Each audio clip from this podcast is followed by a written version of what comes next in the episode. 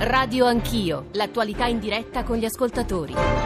Sono le nove e quaranta, stiamo parlando di migrazione, flussi migratori alla luce di una serie di notizie, insomma, che crediamo meritino la nostra e la vostra attenzione. Qui in studio accanto a me c'è Lucia Gennari, avvocata dell'Associazione per gli Studi Giuridici sull'Immigrazione. Leggo senza offese e per malosità, ma per amor di precisione, un messaggio molto aspro che, scri- che è il seguente: Seguia- seguo Radio Anch'io da moltissimi anni, però da quando il conduttore usa termini come avvocata, ministra, eccetera, spengo la radio. Eh, chiedo a Zanchini, sarei io, perché non usa anche termini come presidenta, pediatro, atleto, medica, eccetera. Io pensavo che i giornalisti dovevano, dovessero essere i primi a parlare un corretto italiano. Assicuro l'ascoltatrice o l'ascoltatore che scrive questo puntuto messaggio che io non faccio che applicare le regole dell'Accademia della Crusca. nove quattro uno tre tre cinque sei nove nove due nove quattro nove per sms, whatsapp WhatsApp audio. Avvocata, vabbè, al di là diciamo, del sesso del, dei nomi, e, torniamo sui temi più importanti che vengono sollecitati da due ascoltatori, Alessandro da Napoli e Antonio eh, dalla, ehm, dalle Marche, da Ancona. Alessandro, buongiorno.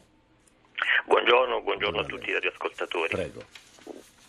Io volevo, avevo posto un po' la questione sul, sul Trattato di Dublino, in realtà però credo che il problema sia anche qui in Italia, perché eh, mi sembra, e anzi spero che anche l'avvocato Gennari mi possa dare una risposta, ma mi pare che in Italia non si sia, sta, non sia, sia data mai applicazione all'articolo dieci comma tre della nostra Costituzione, cioè non esiste, mi pare, una normativa strutturata sul diritto d'asilo.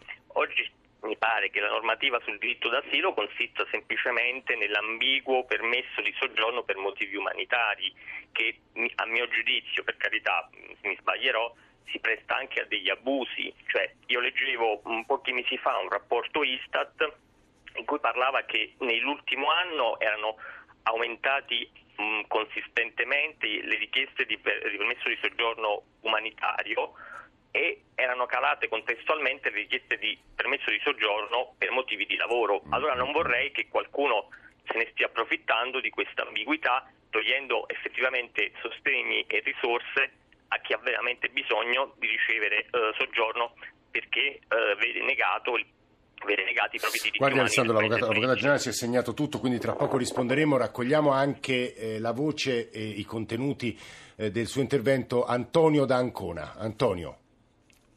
Antonio, signor Antonio.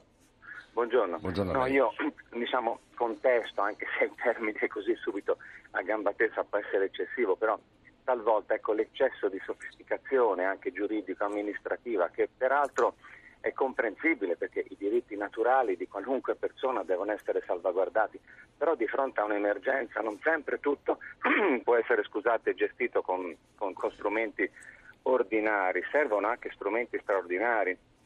E quindi bisogna un attimo considerare che di fronte a un fenomeno epocale come la migrazione, che deve essere governato, non può essere ostacolato in maniera semplicistica, però bisogna anche inserire elementi di salvaguardia. Cioè io sono tra l'altro anche credente, mm. mi permetto, ma insomma chi andò a cercare la pecorella smarrita non l'ha lasciato l'ovile aperto, ecco, eh, in preda Antonio, ai lupi, si, insomma, si, sia concreto, sono... cioè lei, lei, lei dice che questo sistema di tutele giuridiche è troppo complesso e impedisce all'Italia di gestire flussi migratori, in sostanza? È certamente una delle, una delle concause, è certamente una delle concause. Occorrono in certi momenti strumenti straordinari in cui si può benissimo comunque fare la differenza tra chi viene con, con, con, con, in, con, con, insomma, con ragioni sospette e chi viene come disperato per le ragioni che conosciamo, e invece questo non è stato fatto, e ci troviamo in casa disperati e ci troviamo in casa potenziali potenziali potenziali eh,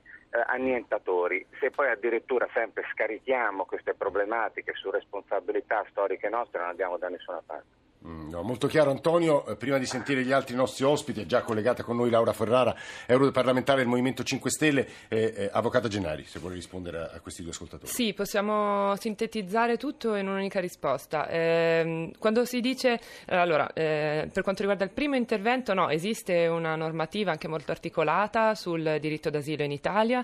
eh, La protezione umanitaria è una forma di protezione particolare che ha solo appunto che a livello nazionale, mentre invece la protezione Eh, della, dell'asilo politico, della protezione sussidiaria sono eh, protezioni che derivano anche dal diritto eh, internazionale e dal diritto europeo.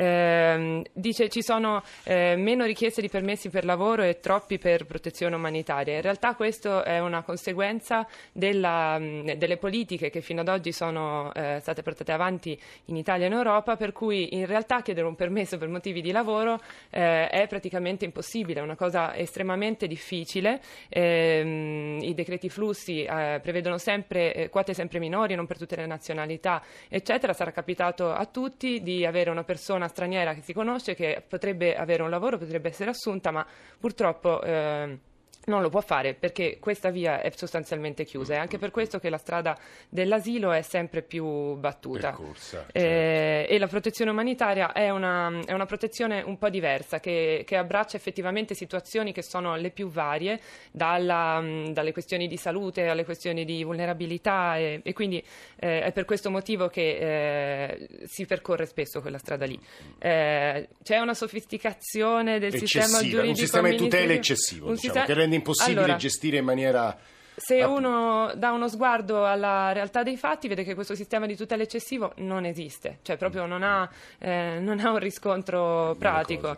Io credo che per esempio si parla di emergenza, l'hotspot di Lampedusa, eh, che prima non si chiamava hotspot, si trova in questa condizione dal duemilaundici, sono passati sette anni, è un po' non difficile parlare di emergenza secondo me. Eh, Lucia Gennari, avvocata che sta parlando, ci ha appena scritto Francesco dall'Ungheria che fa una riflessione eh, pesante, mettiamola così. Non credete che la protezione eh, dei migranti e l'accoglienza eccessiva che molti in Occidente vogliono dare porterà alla fine delle democrazie europee? Io vivo in Ungheria, provo disprezzo, io leggo quello che scrive Francesco, per l'opera del nostro primo ministro, immagino si riferisca a Orban, e dei suoi scagnozzi. Rubano dalla mattina alla sera, ma con la martellante propaganda sullo stop ai migranti si sono assicurati altri quattro anni di potere, durante i quali si faranno nuovamente beffe dell'Europa, arricchendosi a piene mani da, dai, grazie ai fondi europei. Credo comunque si debba affrontare una volta per tutte anche il problema dell'esplosione demografica africana, che se tutto procede con gli attuali numeri porterà in pochi decenni a quadruplicare la popolazione di quel continente. C'è, dicevo all'inizio, un altro tema importante, quello della possibile modifica delle discipline sul diritto d'asilo. Sono con noi Laura Ferrara, europarlamentare Movimento cinque Stelle, che saluto, buongiorno, benvenuta. Buongiorno, buongiorno a voi. Elly Schlein, europarlamentare di Possibile, se non sbaglio relatrice della riforma eh, Dublino per il gruppo Socialisti e Democratici. Schlein, buongiorno anche a lei. Se ci sente Schlein, cominciamo però eh, da Laura Ferrara, Movimento cinque Stelle, per farci spiegare che cosa presenterete e che cosa potrebbe cambiare. Ferrara. Sì, eh, stiamo, abbiamo lavorato per eh, circa un anno e mezzo su questo regolamento che mira a far avere una procedura unica in uh, tutti gli Stati membri, una procedura uh, volta poi al riconoscimento o al diniego della protezione internazionale. E quindi tutti gli Stati membri dovranno rispettare le medesime tempistiche, le stesse modalità, ehm, dovranno eh, garantire gli stessi diritti ai richiedenti asilo e dunque ci sarà ecco, una um, armonizzazione, una omogeneità che porrà fine ad esempio alla situazione che abbiamo in Italia di un'attesa di diciotto mesi. Questo è un punto un molto importante, così come credo eh. Ferrara lo sia anche quello del primo paese di ingresso, dove è, è adesso obbligatorio fare la domanda d'asilo, giusto Ferrara? Sì, quello riguarda il regolamento di Dublino, sono strettamente correlati, sono due eh, regolamenti diversi, però eh, ov- ovviamente sono strettamente correlati. Eh, Dublino è eh, il regolamento su cui si gioca poi la partita del paese di primo ingresso. Eh, devono ancora cominciare i negoziati con la Commissione del Consiglio, ad oggi il Consiglio non sembra Uh, ben disposto ad accogliere la posizione di un ricollocamento obbligatorio automatico e noi continueremo a batterci ovviamente per avere un'equa ripartizione delle responsabilità. E su questo credo Ferrara che Elly Schlein possa aggiungere qualcosa. Elly Schlein. Sì, assolutamente. Eh, pare anzi che i, gov- i governi europei non abbiano nemmeno letto le proposte avanzate dal Parlamento eh, con una larga maggioranza, quindi anche con un mandato piuttosto forte, che chiedevano la cancellazione di quel criterio ipocrita eh, del primo paese d'ingresso, che è quello che ha messo le maggiori responsabilità sui paesi ai confini caldi dell'Europa, e chiedevano appunto di sostituirlo con un meccanismo permanente e automatico di ricollocamento che obbligasse tutti gli Stati membri a fare la propria parte conseguenze sull'accoglienza, anche a pena di conseguenze sui fondi strutturali, no? Per riprendere il messaggio, certo, che vi è arrivato ungherese, da Francesco. Certo, bisogna eh. che passi il messaggio che non si possono volere solo i benefici di far parte dell'Unione Europea, ma bisogna condividerne anche le responsabilità. Purtroppo le notizie che arrivano dal Consiglio sono eh, inquietanti, le bozze ah. che stanno circolando sono vergognose, cioè? vergognose nel senso... Sarebbero addirittura dei passi indietro, si parla eh, di nessun obbligo di ricollocamento, anzi di un approccio a tre fasi in cui sostanzialmente sarebbe tutto demandato alla volontarietà dei contributi degli altri Stati membri. Abbiamo e quindi, ora scusi l'espressione, stiamo è... freschi allora, Schlein. Eh. Eh, purtroppo ancora le, le condizioni mi sembra che al Consiglio siano le peggiori. Certo, se cambiasse la posizione di alcuni paesi, eh, penso alla Germania che fino a qualche anno fa invece sosteneva una riforma di Dublino, anche perché è uno, è uno dei paesi che eh, si è trovato ad affrontare il maggior numero delle richieste d'asilo. Poi dopo l'accordo eh, cinico con la Turchia pare abbia perso interesse, ma anche la Francia del finto europeista Macron, che non ha cambiato di una virgola la propria posizione né alla frontiera di Ventimiglia, come purtroppo stiamo vedendo, né sulla riforma di Dublino. Sarebbe invece importante che gli Stati membri considerassero la proposta così forte del Parlamento e che evitassero di continuare a monetizzare i diritti fondamentali, perché tra le proposte che stanno circolando c'è quella appunto di poter pagare in alternativa al ricollocamento trentamila euro a richiedenti asilo. Schlein, scusi, in un minuto, capisco che sia una domanda politica ai limiti della provocazione, però è una posizione che in sostanza dice l'Europa non ci sta aiutando, meglio far da soli, e va incontro ai sovranisti. Lo dico perché ci sta ascoltando Nicola Molteni della Lega. Line. No, assolutamente. La questione migratoria è una delle tante questioni che purtroppo non si possono più risolvere entro i ristretti confini nazionali, quindi è necessario invece un impegno proprio in quella sede per chiedere a tutti gli Stati membri di rispettare i trattati che hanno firmato, perché nei trattati già si parla di solidarietà e di equa condivisione delle responsabilità, quindi bisogna insistere a che tutti si prendano la propria responsabilità sull'accoglienza. Nicola Molteni, Lega, buongiorno, benvenuto. Sì, buongiorno. Come la voi. pensate voi, dopo aver ascoltato anche le cose che ci ha detto, sono abbastanza pessimistiche, mi pare, di Elly Schlein? No, io purtroppo non ho... Eh, no, lei ha detto, guardate, che sulla riforma del trattato di Dublino in realtà... In, no, ne incons- cosa, eh. Io dico una cosa sulla base della considerazione che ha fatto lei, che l'immigrazione è un fenomeno globale, la risposta dovrebbe essere globale, e la risposta purtroppo sino ad oggi non è assolutamente globale. Doveva essere e dovrebbe essere una risposta europea, la risposta europea non l'abbiamo avuta, pensiamo ad esempio ai ricollocamenti che sono stati totalmente fallimentari almeno per quanto riguarda l'Italia, ed è evidente che se la risposta non è globale, se la risposta non è europea, anche l'Italia, come tanti altri paesi in Europa stanno facendo, penso alla Francia, penso all'Austria, penso alla Germania, deve dare una risposta nazionale, eh, una risposta di natura eh, Eh, nazionale. Però questo nazionale dovrebbe... che vuol dire respingimenti, Molteni, per essere molto questo, pratici. Questo, dovrebbe, questo lo, si, lo, si, lo si dovrebbe fare. Eh, noi pensiamo che la politica del controllo delle frontiere, della politica del controllo dei confini, il fatto che il problema dell'immigrazione deve essere affrontato non al di qua del Mediterraneo, bensì al di là del Mediterraneo,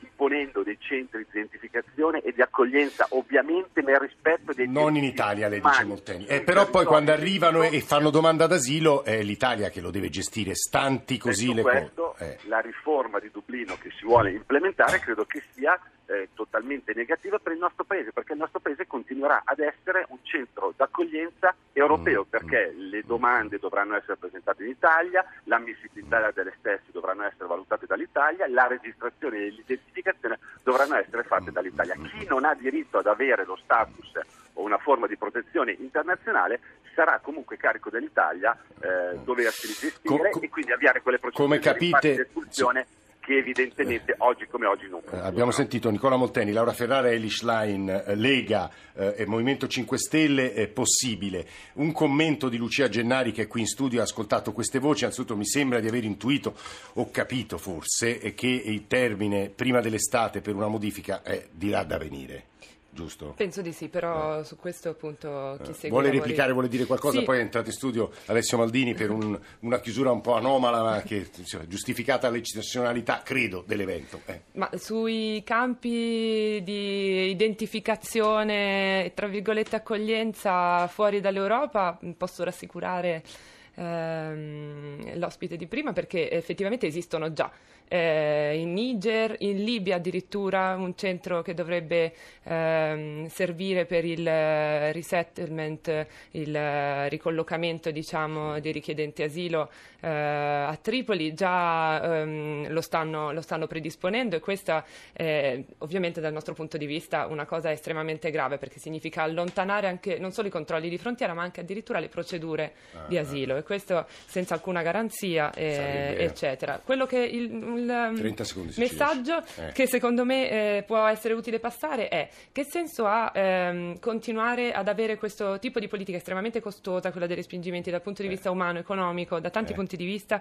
Forse bisogna pensare a un modo di razionalizzare anche gli ingressi. Lo stesso console tunisino durante eh. un'audizione, cioè corridoi umanitari e... ma non solo corridoi eh. umanitari, anche riaprire la possibilità di chiedere un permesso per lavoro, altrimenti ovviamente arriva sì, molto una, chiaro questo si, si pone una questione di marginalità sociale fortissima. eh, Lucia Gennari a averlo posto. Io prima ho parlato di eccezionalità dell'evento, di là dal vetro sono stato accolto fra le risate, perché ci sono insomma in console soltanto romanisti. Alessio Maldini è entrato in studio. L'eccezionalità dell'evento è ovviamente la vittoria della Roma di ieri, che campeggia e domina tutte le radio del, di Roma e del Lazio. Alessio, eh sì, grande impresa ieri della Roma, che ha ribaltato il quattro a uno contro il Barcellona, vincendo tre a zero all'Olimpico con le reti di Dzeko, De Rossi sul rigore e Manolas a otto minuti dalla fine. Grande festa allo stadio, c'erano sessantamila spettatori, e grande festa anche nel centro, caroselli che non si sentivano da anni, con un bagno eh, nella Piazza del Popolo del presidente Pallotta. Possono, eh, possiamo sentire appunto gli effetti dei tifosi della Roma che hanno spinto il presidente a fare il bagno a Piazza del Popolo a Roma.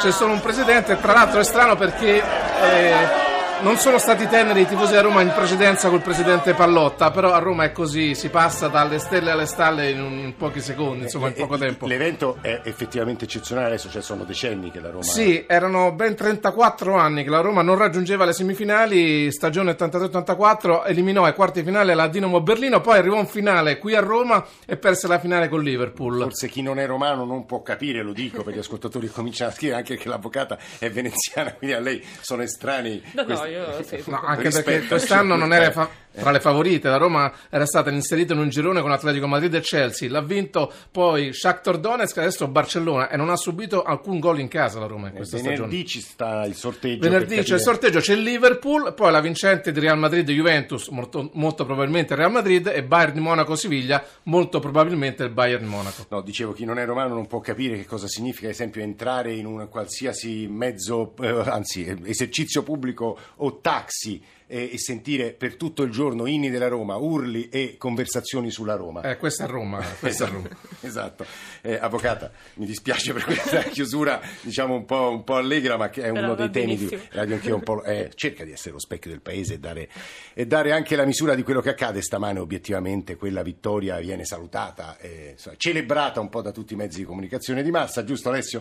Grazie anche a te Alessio Maldini che è venuto in studio. Noi ci fermiamo qui, diamo la linea al G R uno delle dieci, non prima di aver salutato e ringraziato chi ha composto questa trasmissione come ogni mattina. Domani peraltro saremo in diretta al Festival del Giornalismo di Perugia. Nicola Ramadori, Alessandro Forlani, Francesco Graziani, Alberto Agnello, Adamarra, Maria Grazia Santo, Mauro Convertito in regia, poi in console Massimo Vasciaveo, dove stamane è festa grande, Antonello Piergentili, Roberto Guiducci, Fernando Conti, anche alla Radio Visione. Se volete riascoltare la nostra trasmissione o estratti della trasmissione stessa, basta che andiate sul nostro sito, sul nostro profilo, sulla nostra app. Grazie a Lucia Gennari per essere venuta ai nostri Grazie studi, avvocata dell'Associazione per gli Studi Giuridici sull'Immigrazione. Adesso vi dicevo c'è il G R uno, eh, poi la radio ne parla, eh, poi gioco eh, a Premier. Tra l'altro domani iniziano le consultazioni, quindi c'è molta materia eh, per discutere. Ci risentiamo domattina più o meno alle sette e mezzo in diretta dal Festival del Giornalismo di Perugia. A domani.